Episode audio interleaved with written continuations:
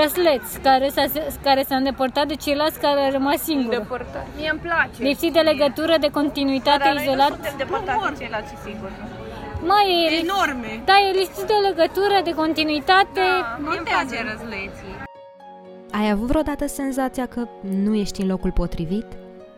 Că viața pe care ai dus-o în anii de facultate sau de liceu se termină brusc, iar tu stai acolo neclintit și te întrebi Acum ce urmează? Ce trebuie să fac? Și te uiți în jurul tău și îți dai seama că nu e nimeni, că nu ai pe cine întreba, că tot ce ai pe lângă tine sunt așteptări.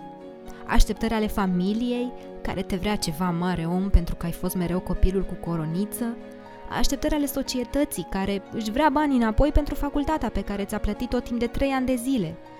Și în final propriile așteptări, care te presează parcă mai mult decât celelalte. Că până la urmă și tu te vrei om mare și tu vrei să faci bani ca să poți obține independența. Iar faptul că stai nemișcat pe scări, cu flori în brațe și tocă în vârful capului, îți dă toate iluziile peste cap. Pentru că nu știi. Nu știi ce o să faci după ce cobori scările. Și atunci apar fricile și întrebările.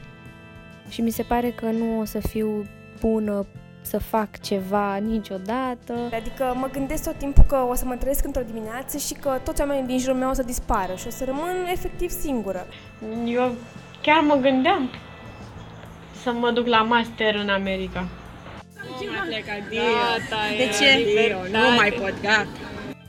Uh, mai am o săptămână până termin facultatea și el mi-a zis, a, și apoi muncă, nu? Și eu eram gen, uh, nu știu. Nu știu, nu pot fi doar Sabrina și atât. Trebuie să fiu uh, Sabrina, studentă la jurnalism, Sabrina, fata de la Cuib, tipa care stă la check-in, toate lucrurile astea. Trebuie să fii Sabrina care. Nu poți fi doar Sabrina, punct. Răzleții este un serial audio despre momentul ăla în viață când trebuie să decidem ce vom face când vom fi mari. Este o poveste despre noi și colegii noștri de școală și de muncă și despre încercările noastre de a ne găsi calea. Nu e ușor să iei decizii, mai ales când știi că îți pot schimba viața. Eu sunt Eli, iar călătoria mea în a afla ce anume vreau să fac cu viața mea începe pe 28 mai.